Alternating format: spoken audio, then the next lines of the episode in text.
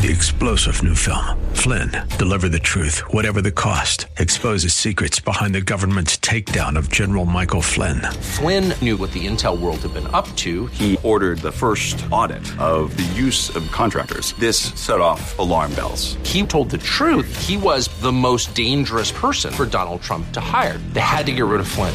Flynn, deliver the truth, whatever the cost. Available now. Watch it today. Go to salemnow.com. Salemnow.com.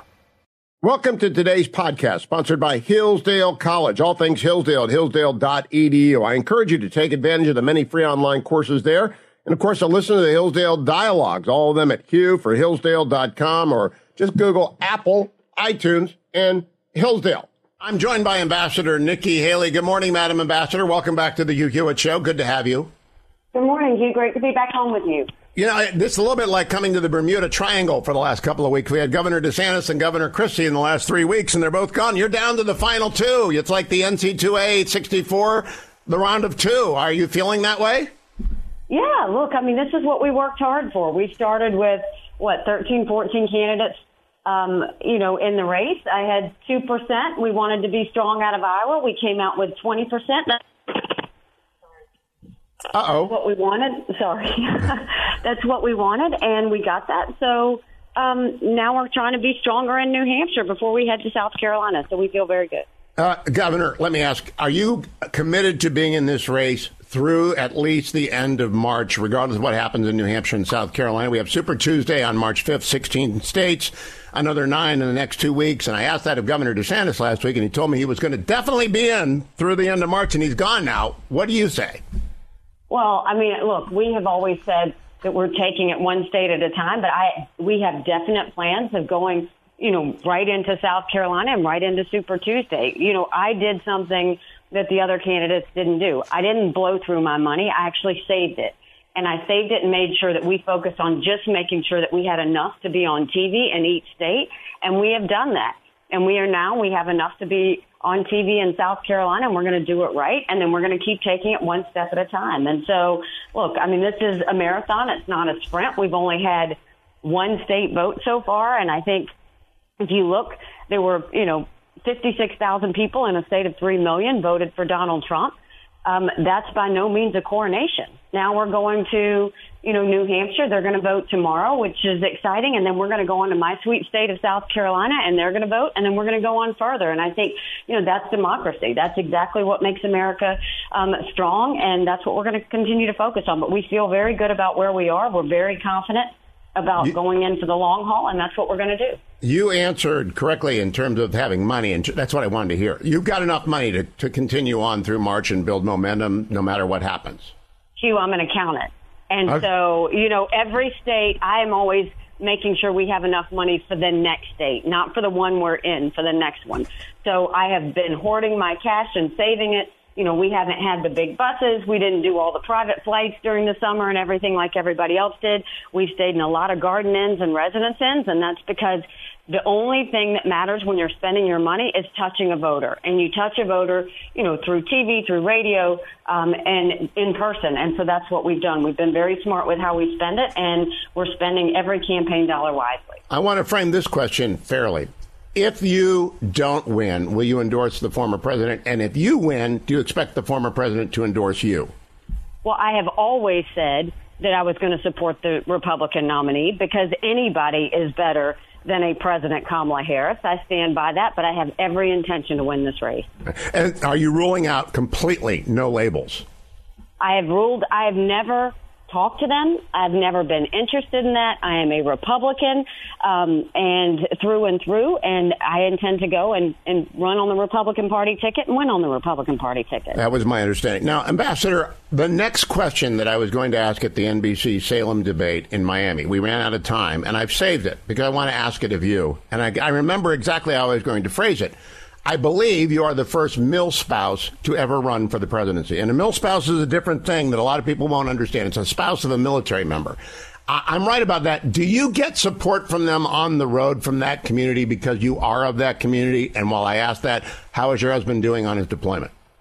Thank you. Yes. I mean, the number of military families that show up to our events. I mean, it's we have a bond. There's a bond with military families. We know the sacrifice. We know the pride of our loved ones, but we also know it's hard. It is very hard for the spouses. It's very hard for the member who serves.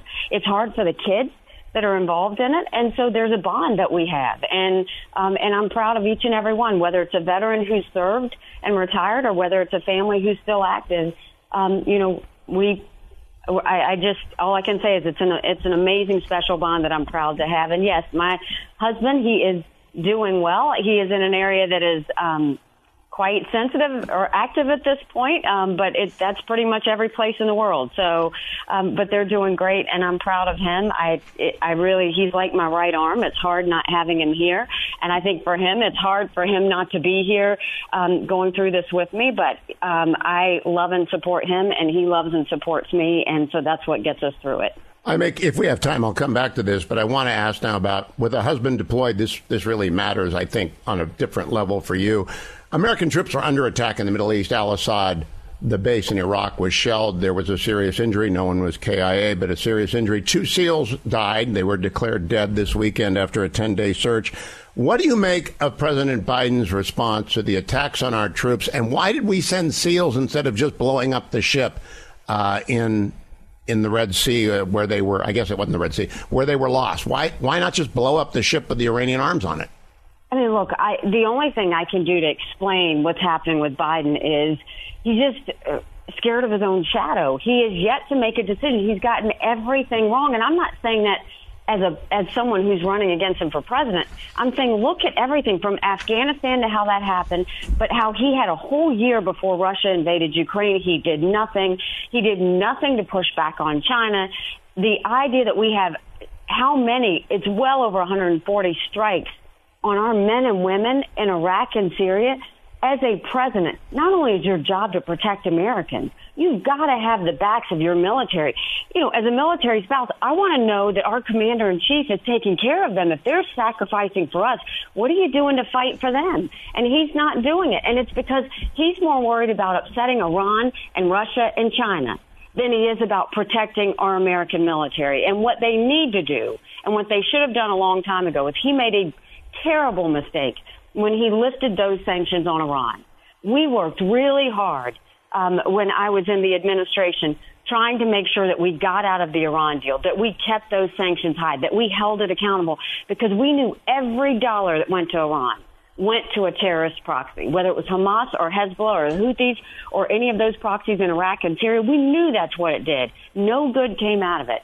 And not only did he lift the sanctions, He's allowed China to spend billions of dollars importing oil from Iran, and now we're seeing them pay the, you know, pay the price of it. And so the first thing you got to do is you got to get the sanctions back on. The second thing we need to do is we need to take out whatever facilities they are using to put the, to do those strikes with. And then you go further and you take out these Iran military leaders that are making these decisions. You do that and you punch hard they get back on their heels. But right now, they smell blood in the water. They smell weakness. And they're going to keep on doing this until you give them a good punch in the face and let them know that you're not putting up with it anymore. Former President Trump ordered the killing of Soleimani when he landed in Iraq. Should a similar action now follow from the Biden administration on Iranian targets operating outside of Iran? You have to go after the people making these decisions to kill Americans and that is Soleimani was a good hit at that time. He was somebody who was really the orchestrator of everything that was happening. And by doing that, it left Iran completely flat footed and it took their breath away. That's exactly what you have to do is you have to go after the people making these decisions. You look even what Israel's doing with Hamas, they're going after the people who are making the decisions on the strikes there. That's what leaders do. You go to the heart of the problem. You don't go play around the edges and play footsie. You go to the heart of the problem and you make sure you do whatever it takes to prevent war and protect Americans. Madam Ambassador, do you think Iran wants a regional war, Khamenei or the Iranian Revolutionary Guard Corps, because they are as aggressive as they have been since Ronald Reagan smashed them in the late 80s with Operation Praying Mantis? Do you think they want a war? They are very aware that they would not do well in a war. I think they're very aware of all of that. But what they do want, and they've always wanted, is they want us out of the Middle East. They don't want us there. They want to control more of the oil. They want to make sure that they have a strength in the region and that they have power. And so they want to do enough to push us out, to scare us off. That's been their goal from the very beginning. But they know that they can't handle a war with us. That's why it doesn't make sense why Biden's not punching them once because they know that once we wake up and once we punch, then they retreat. And that is yet to happen in all these years, even with all the military who've been wounded and, and died from this.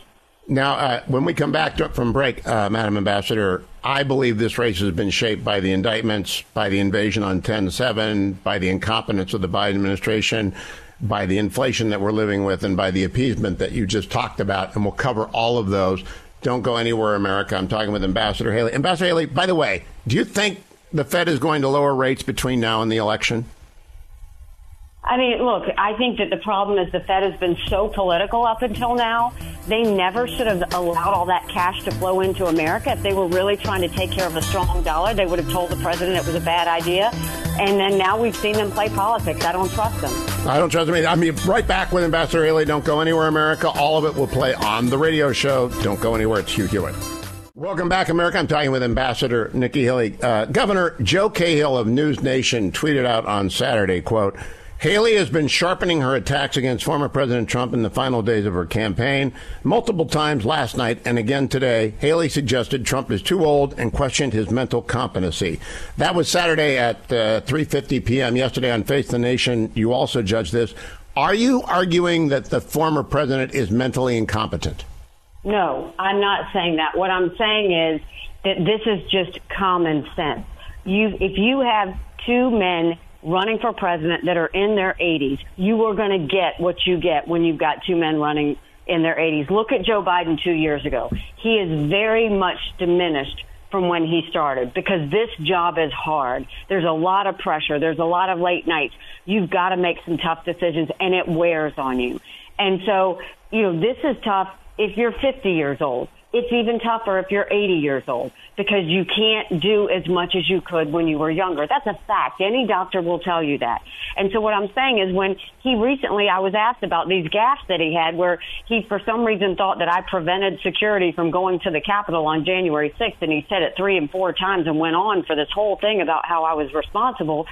And the fact that he got confused and didn't didn't acknowledge the fact that it was actually Nancy Pelosi he was supposed to be talking about than me, or the fact that he said that, you know, Biden's going to get us into World War II, which I'm assuming he meant World War III. It doesn't mean he's mentally incompetent. It means that when you have someone that is at that age you were going to see that kind of decline. And look at how fast it declined with Biden. But think about what America's saying. 70% of Americans don't want Trump or Biden.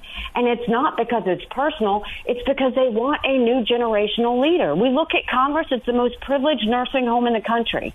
We're looking at either having more of the same or going forward with a new generation. That's why you see so many young people excited about having somebody else is because they don't want to put their hands, their lives, and their futures in the hands of people. Ma- Madam Ambassador, do you think President Biden is infirm? I think he's frail, and I use the word infirm. I don't think he's got dementia or Alzheimer's. I'm not a doctor. I just think he's frail. Do you think President Biden is in, too infirm to do this job? I am very concerned about Joe Biden. It is why I've always said that the one we're actually running against is Kamala Harris because a vote for Joe Biden is a vote for Kamala Harris. And I, you know, you can look back. I saw it. They were showing a clip recently of him in the debate when he was running. And Hugh, to see the difference in him just from then to now is I mean, just truly like. Do you think former President Trump is more fit than President Biden is, relatively speaking? Yeah, I think we can see that. Like you can see that he is, you know, he's not moving slow like Biden. He's not, you know, mumbling his words like Biden, but he is still someone who's going to be 80. And I think that that's the part that you have to look at is, I mean, really is America going to settle for that? But it's more than that, Hugh. It's not just about age. Look at the fact that the majority of Americans disprove of Biden and disprove of Trump. The majority of Americans see that both of these presidents put us trillions of dollars in debt, and our kids are never going to forgive them for it. Both of these presidents had focused on talking about the investigations that are against their families, their hurt feelings, and vendettas that they want to get taken care of. We need someone with no drama, no vendettas, that's focused on the future. We've got to get our inflation down and get our economy back on track and get that wasteful spending out of the way. We've got to get our kids reading again and go back to the basics on education. We have to secure our border with no more excuses. And we've got to bring law and order back to our country. And we've got to take these enemies on head to head and do everything we can to prevent war. And that's not something you can do if you're distracted. And that's not something if you're doing if you're slowing down because we can't afford that right now. Don't go anywhere, America. I'm coming right back on the air across 475 stations with Ambassador Nikki Haley. I'll be right back on the Hugh Hewitt Show. Welcome back, America. I'm with Ambassador Nikki Haley. It's a two person race, and it will be a two person race for the Republican nomination until it is over between former President Trump and Ambassador Haley. Ambassador Haley, I want to talk about the indictments, the invasion, and the incompetence. Um, Dan Balz in the Washington Post wrote yesterday, quote, the indictments consolidated Trump's support rather than fracturing it. This was the biggest of the game changers. Do you agree with that? That the uh, indictments in Manhattan, Georgia, and the two sets of indictments by Jack Smith turned the momentum towards the former president? Yeah, I think that's probably that's pretty accurate because I think you look at the fact that he wasn't doing um, as strongly as he would have been otherwise until all of a sudden we saw these these, you know, court cases come against him. And some have been very political, some not. He's going to have to defend himself. But think about this, Hugh. Right now, the day before the election, he's in court. And you look at all the days he's going to be in court, rightly or wrongly, whether he should be there, it doesn't matter. The fact that he's going to be in court instead of being able to focus on what to do to get our country going forward, that's what this is about. Look, this is not personal for me. I voted for Donald Trump twice. I was proud to serve America in his administration. I agree with a lot of his policies. But I'm doing this because I don't want my kids to live like this. And I'm worried about the future. I know what these enemies can do because I dealt with Russia, China, and Iran every day. I'm an accountant and I see the fact that our economy in two years will be paying more money on interest than we will on our defense budget. I look at the fact that the average home buyer in America now is 49 years old. The American dream is leaving our kids. We don't have time to be distracted. All right, I want to ask about enemies the, are hoping will happen. The broader world. Uh, yesterday in the Wall Street Journal, there was a story on the Israel War of Survival for uh, its self-preservation. Quote: Biden administration officials have begun to scale down their expectations for the war to Hamas's degradation as a security threat from its utter destruction. I don't really care what the Biden administration's expectations are. I think they're trying to weaken our allies' resolve, Madam Ambassador. What do you think? I think it's disgusting. I mean, I think it's absolutely disgusting. I mean, don't go in there and say and do all this bluster and say you're going to help a friend and then get bored and say, I want to get out. I don't like this anymore. That's not what being a friend is. But more than that, that's not how you prevent war. Israel's always been the tip of the spear when it comes to defeating terrorism. The fact that he's giving up already, knowing that Iran is doing that to our troops in Iraq and Syria, knowing that Hezbollah is continuing to get aggressive, knowing that Hamas has said they're going to go back and do this again, it really defies logic, but it shows how tired Biden is. He gets tired easily of the issues that are there to pr- protect Americans. That's what I'm most concerned about. I told someone the one thing that keeps me up at night is what happens between now and election day. Oh, and what happens during a transition. Let's close there, Madam Ambassador. The Chinese Communist Party is watching all of this. Do you think they have a target list? Are you afraid that they might do something beyond Taiwan? I know you're worried about Taiwan, but beyond Taiwan because we're at a a low point of American national power and prestige?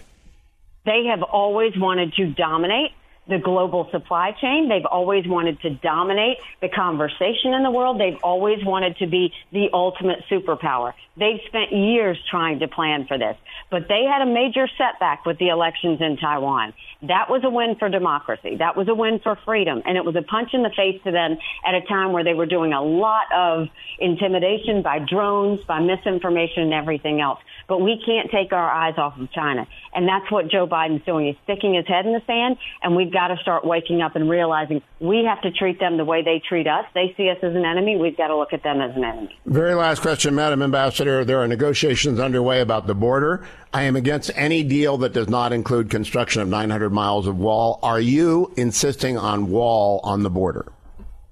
I don't just want the wall. I want the wall. I want 25,000 more Border Patrol and ICE agents. I want to defund sanctuary cities. I want to go back to remain in Mexico. And instead of catch and release, we need to go to catch and deport. This is unbelievable that this is the United States of America and we're allowing this to happen. There's it. We're acting like it's September 10th, and we better remember what September 12th felt like. Only takes one. Uh, Madam Ambassador, thank you for your time. Keep coming back. Good luck tomorrow. And I know you're going to work right through the finish line of the tape and then on to South Carolina and Super Tuesday. Thank you for joining me. Keep coming back. Thanks. Go to NikkiHaley.com. NikkiHaley.com. Back, America. I'm Hugh Hewitt. John Campbell, former Congressman extraordinaire, joins us. Look through the chaos.com. Good morning, Congressman. I don't think you were up early enough to hear Nikki Haley, were you? I was not. I did uh, uh, go on X and see a little bit of a summary. So, so, so um, what what is your guess for tomorrow? I have no idea. New Hampshire confounds me every time I have a guess about it.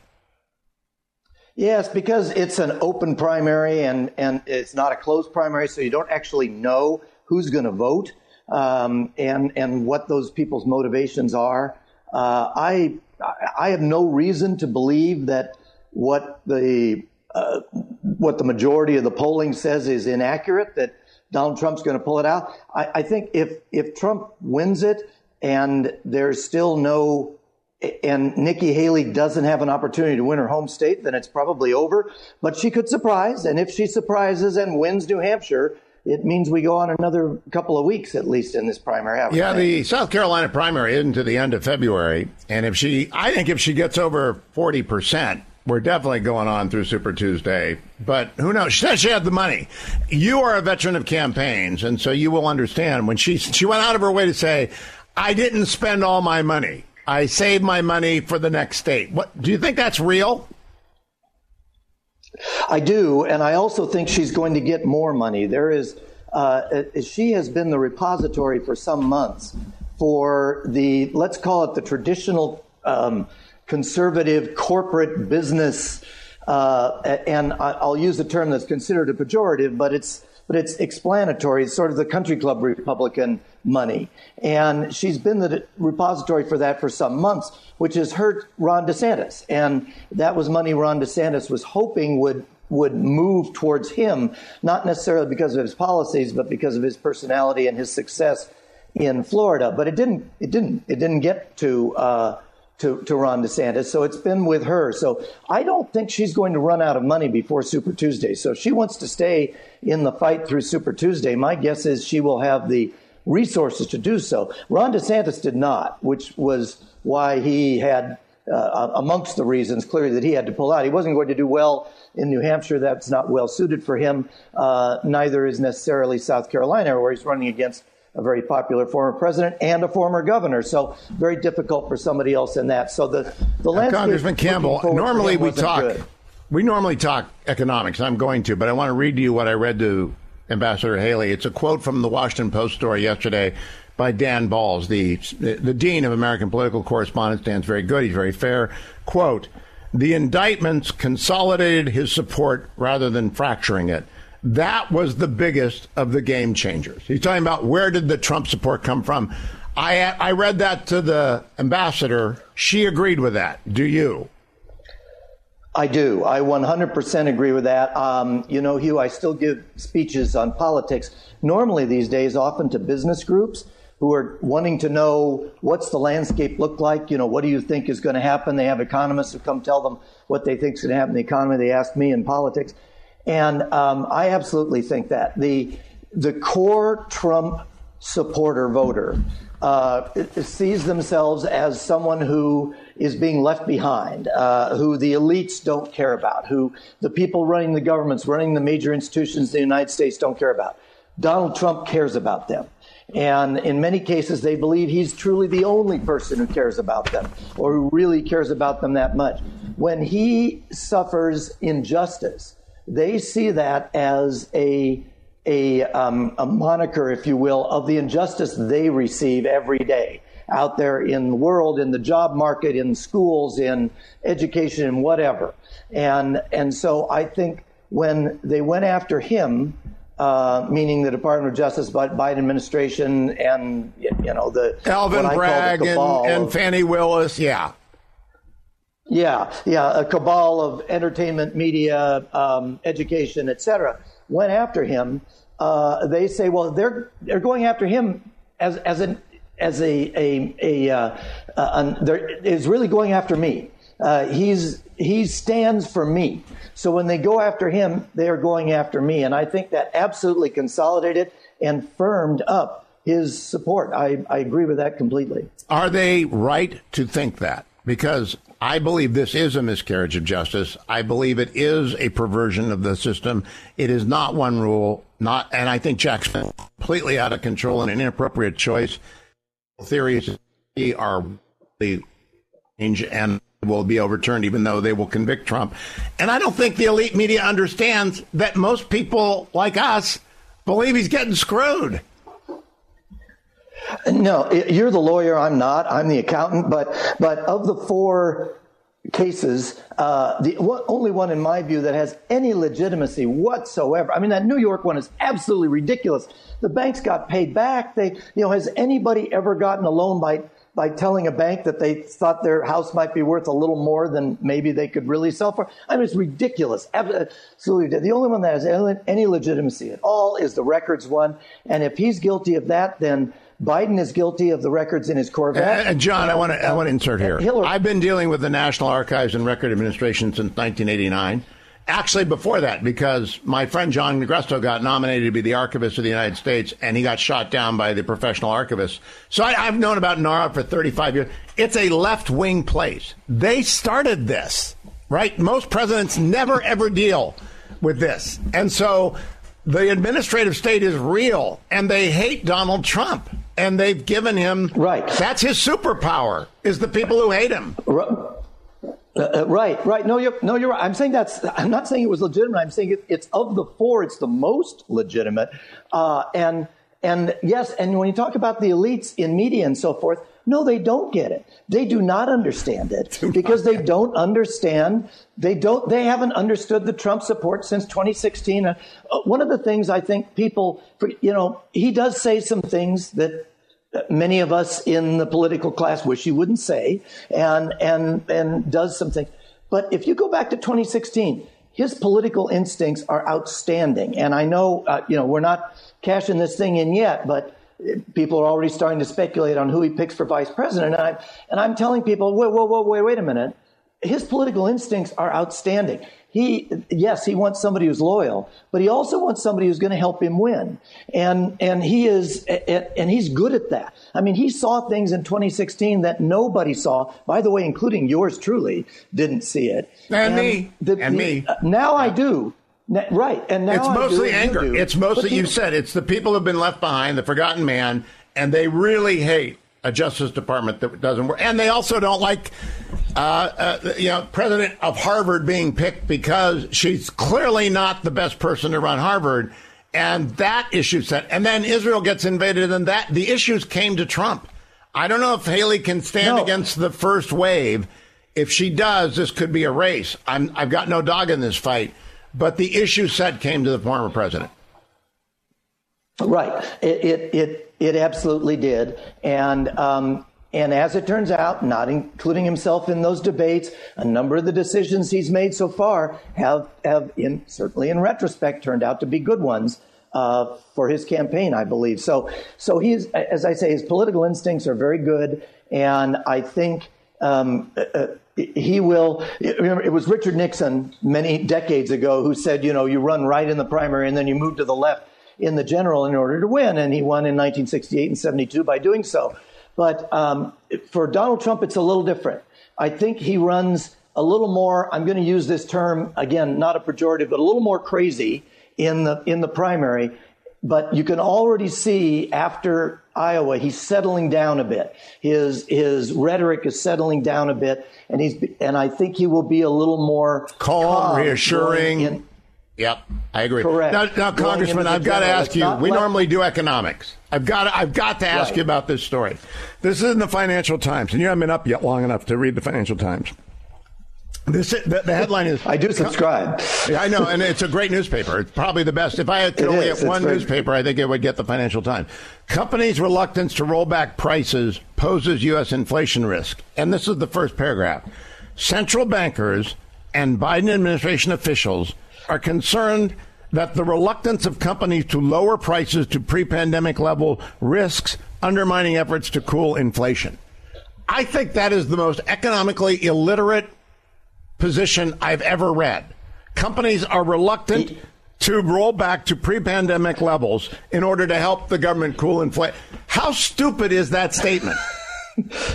Very stupid. And actually, I did see that because the thing about the Financial Times is it's in London, so it's nine hours ahead. So last night I saw this. I saw this morning's paper, uh, you know, before I went to bed, and I saw that thing, and they were giving some examples of of products that have a brand uh, that cost a lot more than an equivalent product without a brand. Well, guess what? As someone who's been in business forever, that's what branding is about. That's yes. why you brand things. That is, is so you can charge more for it, uh, so that you're not a commodity anymore because people want Kleenex as opposed to tissue paper because they see a value and a, and a consistency and something they trust in the brand Kleenex. So that's what branding is about. And, and again, the idea, and this is this elite uh, kind of uh, the cluelessness that they're sitting there saying, well, wait, I'm Joe Biden. I need to get reelected. Why is Nabisco not cutting their prices to lower inflation to help them? well, because because they have to make money and because they they have dividends to pay and they have stockholders and they have CEOs. It's it's it's a, they're already. John, you, you used to be a car dealer. Why aren't the car dealers going out on the lot and lowering their prices, John? Why aren't they doing that? It will help Joe Biden.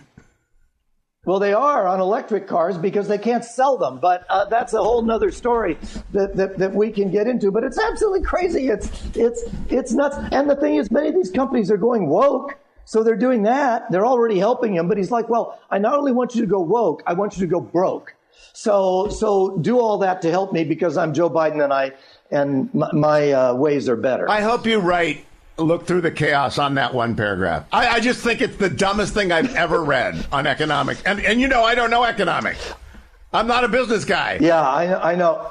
But that I, I is, know, but it's it's that's dumb. it, it is. It's it's it, it is dumb. But they are they are doing a bunch of things. They want they want these they, they want the economy. They are scared to death that unemployment goes up or inflation goes up or something like that between now and November. And if it's going to happen whether the, because they're morons. Whether the party in power wins or not, the biggest predictor is unemployment, and they do not want that to go up.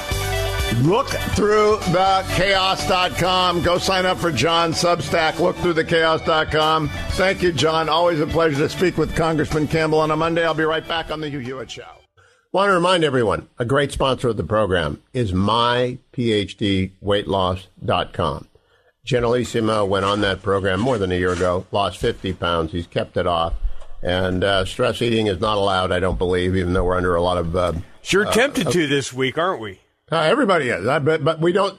I'm sure they give you tricks of the trade to combat that because that's one of the habits. You broke that habit. You're not going by Del Taco or Taco no, Bell. Have not. No. You haven't relapsed have not relapsed. And um, that is a, and it's healthy, it's wise, it's yes. productive. 864 644 1900. That's 864 644 1900. Hi, everyone. If you've been injured in an accident that was not your fault, listen up. We have legal professionals standing by to answer your questions for free. Call now and find out if you have a case and how much it's potentially worth. Call 800 702 5400. I'm here with spokesman John Wolf. So, John, tell everyone listening who should call right now. Well, Maria, first off, thank you for having me here. It's always nice to answer the listeners' questions.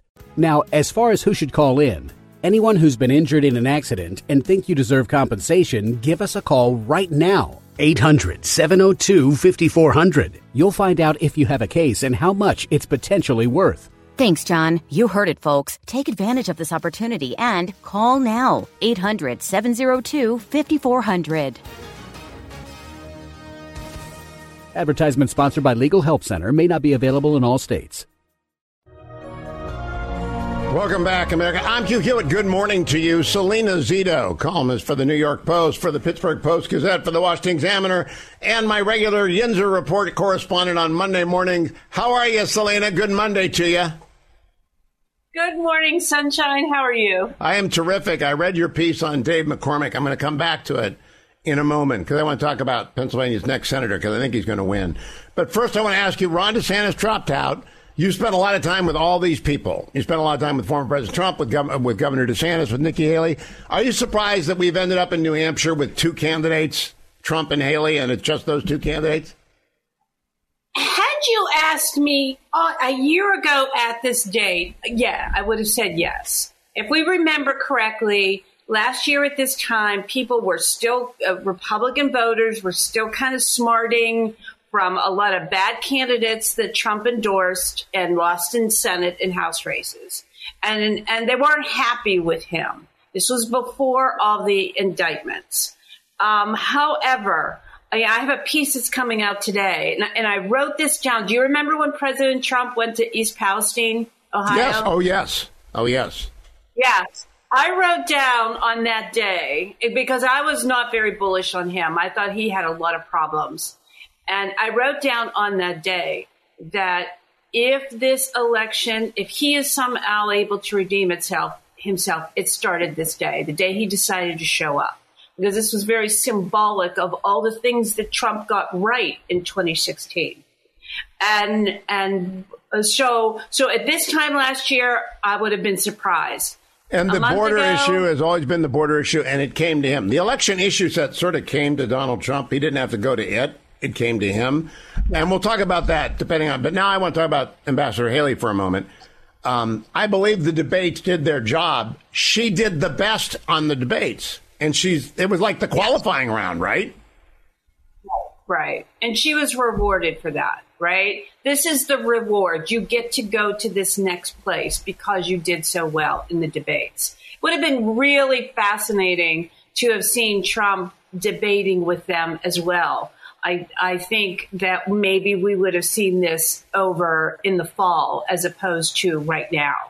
However, um, she earned her place um, where she is tomorrow, where she is in New Hampshire. And, and, you know, it, it, the, the process of, of the primary, I always, and caucuses are very interesting. It's always good to see healthy, robust competition. And um, it's not always wonderful to see the name calling and the, you know, the negativity, but that's American politics. I, I don't believe the race is over. I, I think we're going to go at least through March, but I've been wrong as often as I've been right. Everyone's. What do you think? I don't know. If she does not perform well tomorrow, Tuesday, yes, my days all mixed up. I've been everywhere. Um, if she does not perform well or she underperforms, um, in, in What is that number, Hampshire, Salena? What is that percent? If she is not within 10 percentage points of Trump, it's a problem. All right, that's that's a fair that's a fair assessment. Now I want to turn to Dave McCormick because I have great hopes for the West Point graduate and and Pittsburgh native, but he is getting hammered by Democrats as not really being from Pennsylvania, which is like saying I'm not really from Ohio. So if I moved back to Ohio Yeah. two years ago and I wanted to run for Senate and I, I moved back to Warren and I ran, I would be from Ohio. I do not know how anyone doesn't think Dave McCormick isn't from Pennsylvania, but you're right about that. Explain that to people.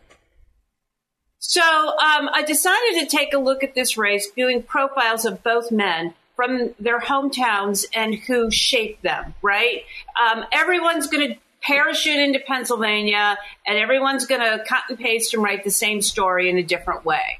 Um, to, but I think it's important to understand both men and where they ki- came from and who shaped them. And I was you know, Dave McCormick's um, background in Bloomsburg, Pennsylvania, is like a really great '80s movie with Jim Belushi. The friendships that were formed in that in that in that area are the kinds that last forever. All And the right moves with Tom Cruise. It's it's a 1970s Yeah, yeah. movie. Yeah. I mean, after spending a few days there, I'm like, I feel like I'm in the most delightful 80s movie um, uh, that I've ever been in, and I'm having a really good time because these people. They are all like all of his friends, whether they went to the Secret Service or became the the, the town um, uh, police chief or went on to start their own businesses. They were all very competitive and very, very. Uh, I, I, think there was a lot of pranks that would happen. Oh, he's but such a I yinzer. McCormick is such yeah. a yinzer. And I don't know that anyone is going to be able to out yinzer him, can they? Can Bob Casey out yinzer him? You know, here here's his challenge. You know, he he grew up in Scranton, but mm, you know his dad was auditor general. Um, you know, he was a state treasurer. Then he was governor. So a lot of their childhood was brought up in Harrisburg. Yep. Um, and so, you know, it's it's a different kind of experience. It's not a bad one, but it's very different from your I average. can't read. I cannot wait to read part two. It's going to be the most interesting Senate race of 2024. And Salena Zito, of course, is all over it. For everything Salena Zito, follow her on Twitter at Zito Salena, the site now known as X, or go to salenazito.com. Three star general Michael J. Flynn, head of the Pentagon Intelligence Agency, knew all the government's dirty secrets. He was one of the most respected generals in the military. Flynn knew what the intel world had been up to, he understood its funding. He ordered the first audit of the use of contractors. This set off alarm bells.